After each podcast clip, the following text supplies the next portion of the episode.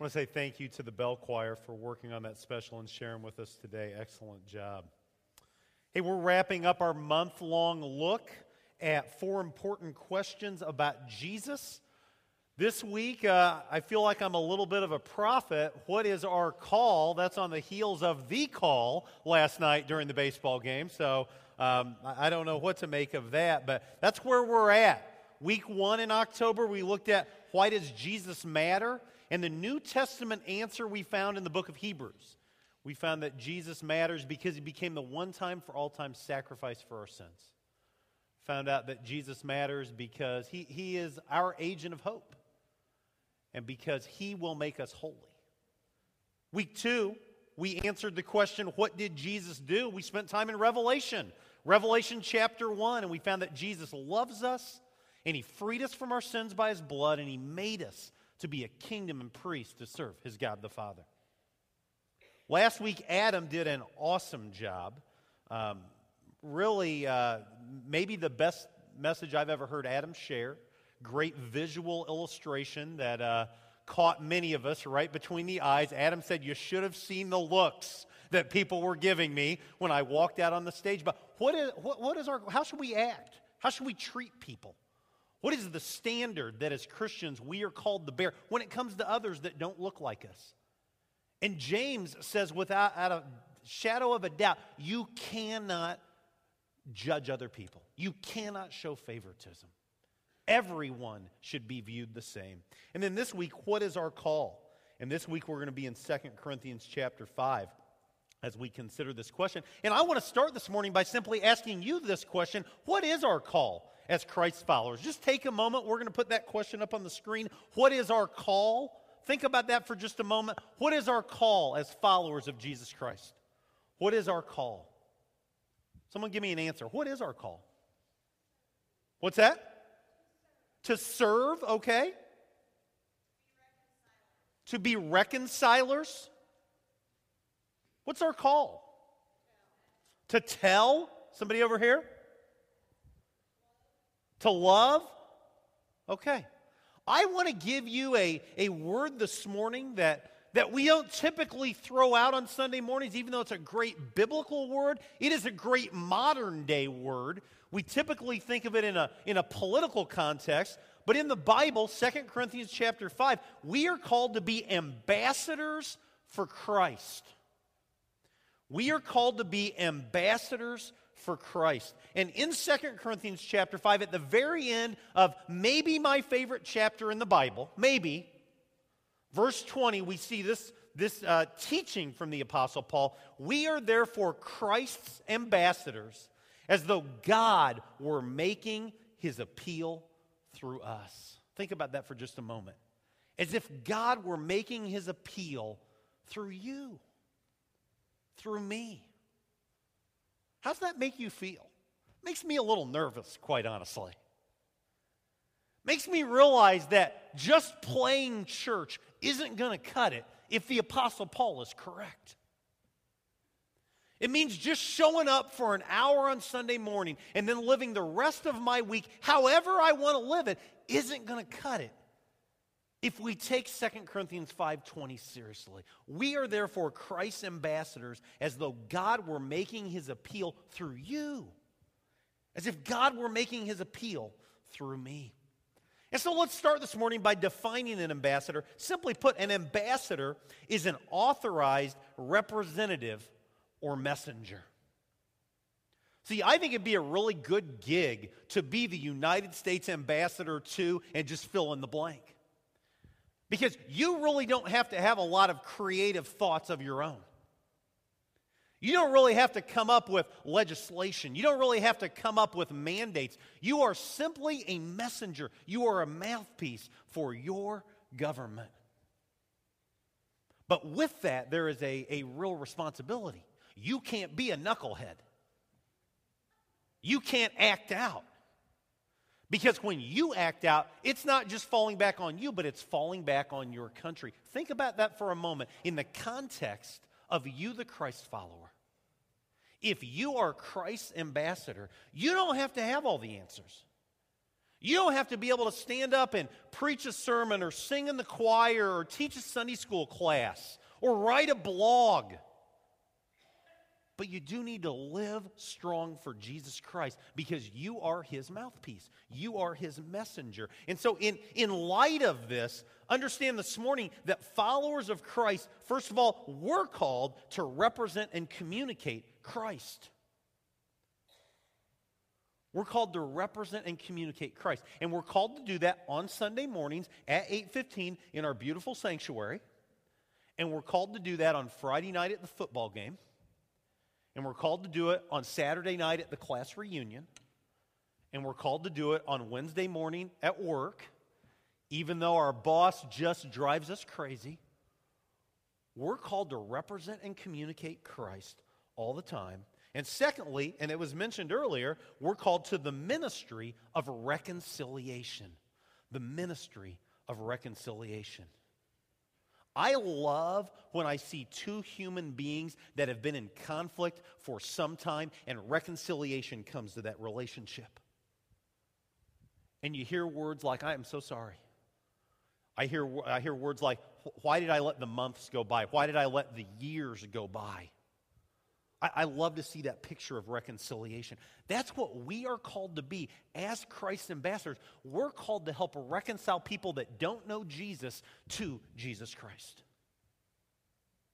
We are, we are given the ministry of reconciliation. So I want you to repeat after me for just a moment. I am an IAC. Say that. I am an IAC. What's an IAC? Anybody know? An IAC is an ideal ambassador for Christ. Now, you didn't know you were an ideal ambassador for Christ, but when we get done in the next 15 minutes, you're going to understand a little bit more. What's an ideal ambassador for Christ look like? So let's say that one more time. That's pretty lame just a moment ago. I am an IAC. Go. I am an. Much better. We're waking up. Very good. Okay. Four characteristics of an ideal ambassador for Christ. And number one is this an ideal ambassador for Christ lives for Christ constantly and consistently. Constantly and consistently. If we jumped nine verses back in 2 Corinthians chapter 5 to verse 11, we see this kind of obscure sentence from the Apostle Paul to begin this entire thought process. And he says here, What we are is plain to God, and I hope it's also plain to your conscience.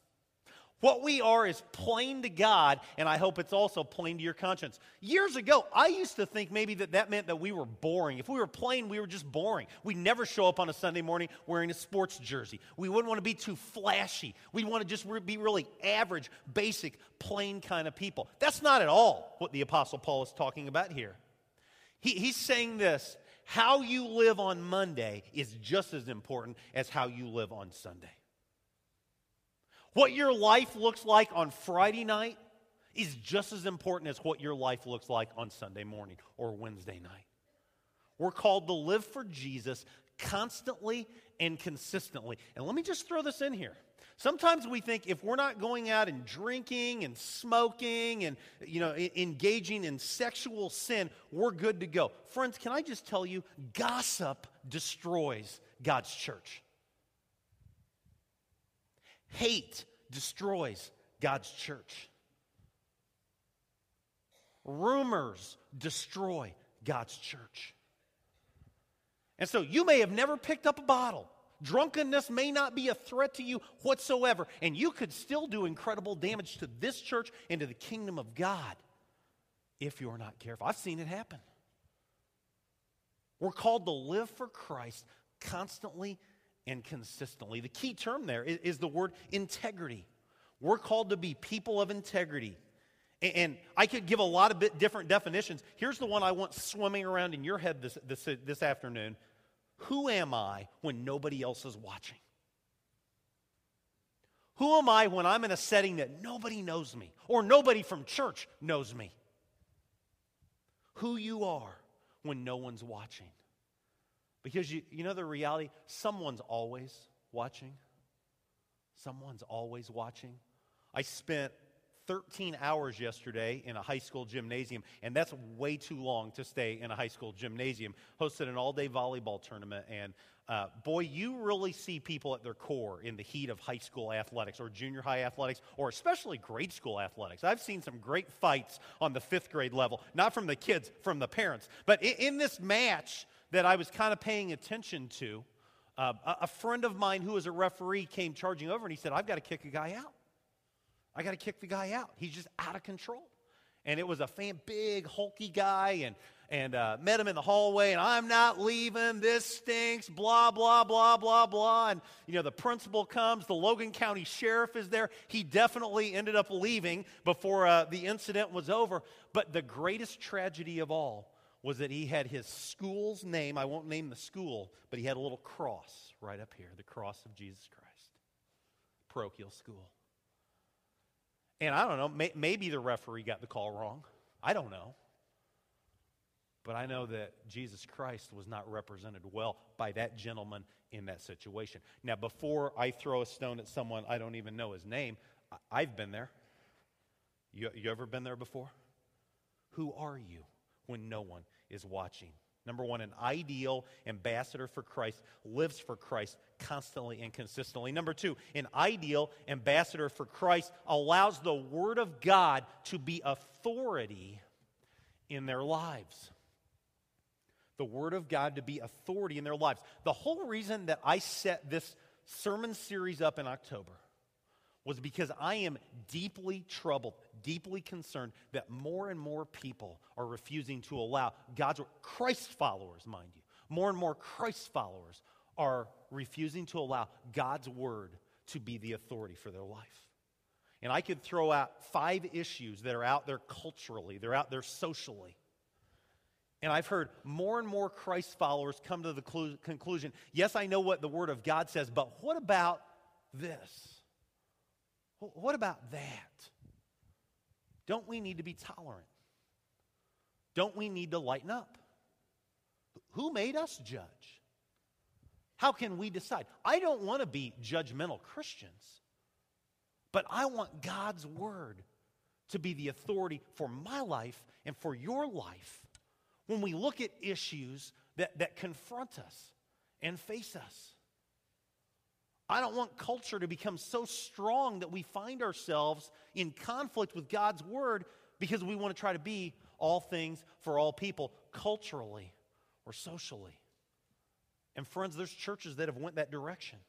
In 2 Corinthians chapter 5, let me rattle off some verses for you that I think drive home what it means to let God's word be authority for my life and for your life. In verse 14, it says, Christ's love compels us. We are convinced one died for all, therefore all died.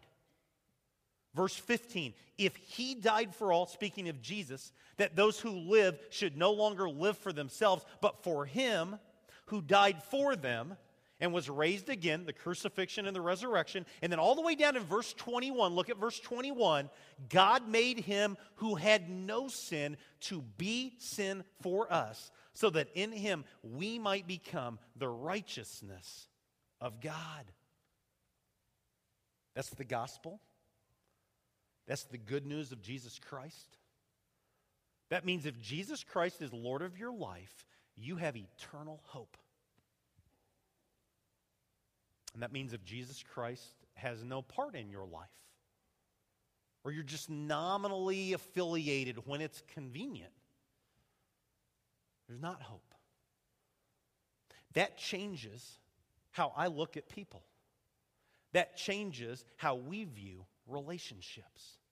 Key term here is biblical worldview. See, you thought I was probably going to talk about abortion, didn't you, when I started going down that road? Or you thought maybe I was going to talk about marriage or you thought I was going to talk about another hot button social issue. I want more than anything else for you, whoever you are, to be completely sold out to a biblical worldview when it comes to how you look at people and how you look at eternity. Don't buy convenient lies, a biblical worldview. Number three, an ideal ambassador for Christ views people from a Christian perspective. I love verse 16 in this entire. Uh, this entire chunk of scripture that we're looking at from verse 11 all the way to the beginning of chapter 2 And again, it's a very simple phrase that the Apostle Paul throws out. From now on, we regard no one from a worldly point of view. Think about that for a minute. Let that roll around in your mind. How is it possible to view people from a worldly point of view? What's that mean? Does that mean maybe if you grew up in Clinton, you view, view people as East Side or West Side? Maybe if you're into politics, you look at people as Republicans or Democrats. Maybe if uh, you grew up in a community that wasn't racially diverse, you look at people as white people or black people or brown people. Those are kind of the things that roll through your mind. That's how you judge people. That's how you draw conclusions about people. Maybe if you're a sports fan, you look at people as Cubs fans or Cardinal fans. If you're football fans, maybe it's Bears fans or it's Packers fans. I was really um, moved this week that unfortunately there are too many things in my life that can be viewed as alienating factors toward other people. And you know, I just announced on Sunday, take me out to the ball game Sunday. And you know, I, I thought to myself, um, the, the words of the Apostle Paul from 1 Corinthians chapter 9 really need to ring true in my life and your life. And here's what it says The Apostle Paul says, Though I'm free, I belong to no one. I've made myself a slave to everyone to win as many as possible. To the Jews, I became like a Jew to win the Jews. To those under the law, I became like one under the law, so as to win those under the law. To those not having the law, I became like one not having the law, as so to win those not having the law. To the weak, I became weak to win the weak. I've become all things to all people, so that by all possible means I might save someone. I do all of this for the sake of the gospel that I may share in its blessings. See, Paul didn't say, I'm going to become all things to all people to battle this social issue, even though we, we need to have opinions on social issues. Paul said, I've become all things to all people to win people to Jesus Christ. So I want to do something right now I never thought I would do. I never thought this day would come. It's a scary time for me right now.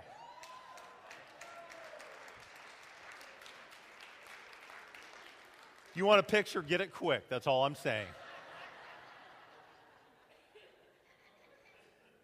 Now, I'm just having fun this morning. I'm just having a good time this morning. I never thought a day would come that I would wear these colors. But you know what? When push comes to shove, my friends, it's just baseball. When push comes to shove, it's just politics. When push comes to shove, it's just a neighborhood. And if we really believe that we can no longer view people from a worldly point of view, we have to be willing to adopt the philosophy of the Apostle Paul I will become all things for all people for his glory. So more and more people can come to know Jesus Christ. Look at the very next verse. If anyone is in Christ, he's a new creation. The old is gone, the new has come. An ideal ambassador for Christ views people from a Christian perspective. What's the word? They are a big picture Christian. Are you a big picture Christian? I met Erika Harold several weeks ago at a fundraising banquet. And she's running for Congress. Some of you know that. And this is not an endorsement whatsoever, um, not any way, shape, or form. But the night that she shared at God's Shelter of Love banquet, I was there. Jerry and Charlotte Milton were there. A couple hundred people from the Decatur area were there. Uh, she preached a pretty powerful sermon about Matthew 25 and what we're called to do for the least of these in our world. And I just floated the idea to multiple ministry friends. Man, I would love to bring her to our church on a Sunday morning because that's a better sermon than most of the sermons that you hear on Sunday morning. It was passionate. Former Miss America. Just compelling, compelling message. And almost everyone said, we, we, You can't do that. You can't have her there. See, she's got a political party affiliation. People run you out of Clinton. People, you think you've had hate email now, you, you won't believe what'll come your way. I want to be a big picture Christian. I want you to be a big picture Christian to where we can grow in our knowledge of God's Word, where we can grow in what our call is as followers of Christ, that we don't care who's proclaiming that news. We're, we're eager to learn, we're hungry to hear, so that we're not just playing church, but we're becoming ideal ambassadors for Christ. Number four, almost done. An ideal ambassador for Christ understands that time is our enemy. Time is our enemy. Nothing's more tragic for me than going to a funeral and having family members say they never knew Jesus. They never knew Jesus. And sometimes I'll hear things along the lines of they thought they had all the time in the world. Time is our enemy. The Apostle Paul says in verse 20, We implore you, we beg you, be reconciled to God. And in chapter 6, verse 2, he says, You now is the time of God's favor. Now is the day of salvation. I want you to have an urgency that if there's someone in your life that doesn't know Jesus, that's priority number one for you, the Christ follower to share the hope that you know, to share the good news that you know. And so I leave you with three challenges this morning. And these are basic, and everyone in here can do it. Number one, we have to start praying with passion for people in our life that don't know Jesus. I have given you a blank note card in your bulletin. I invite you right now to take 45 seconds and write down a name or names of people in your life that don't know Jesus Christ. Do it right now on this note card. Who in your life doesn't know Jesus? Who in your life was really good with Jesus at one point, but he's not relevant to them whatsoever today?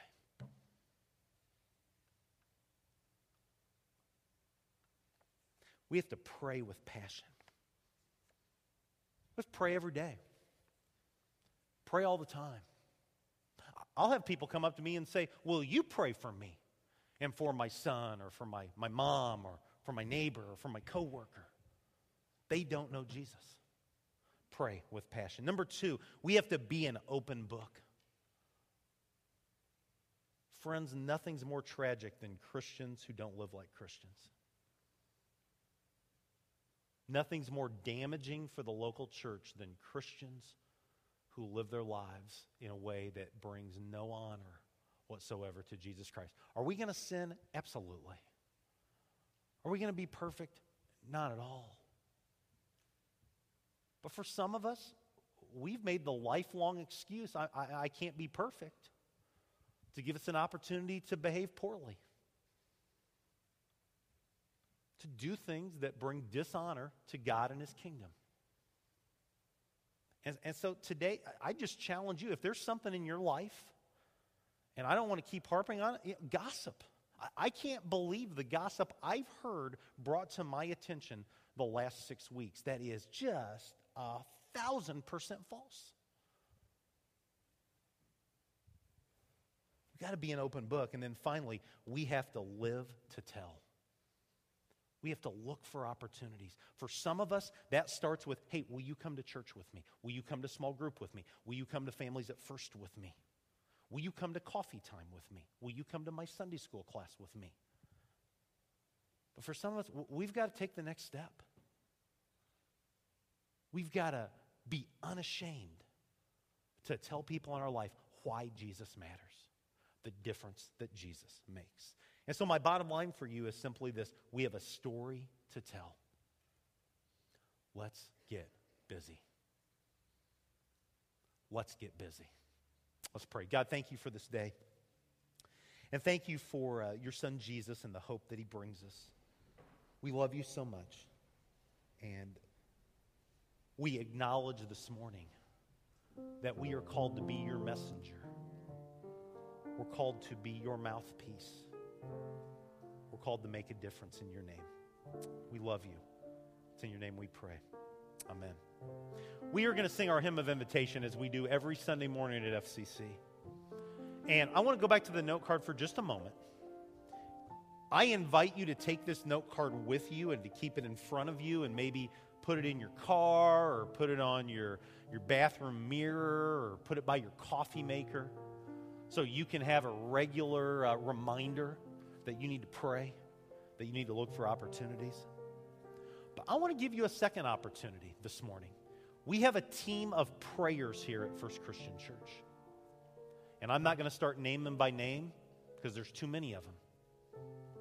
But many of that team meets once a month on a Sunday night. And they meet next Sunday night at 5:30 right in here. If you'd like them to pray for the name that's on this list, I invite you as we sing this song to come forward and to place your card on the communion table. Or to give it to Adam. Or to give it to Kent. I guarantee you, you will have Christians praying for that heart, for that soul. Let's stand together as we sing our song of commitment.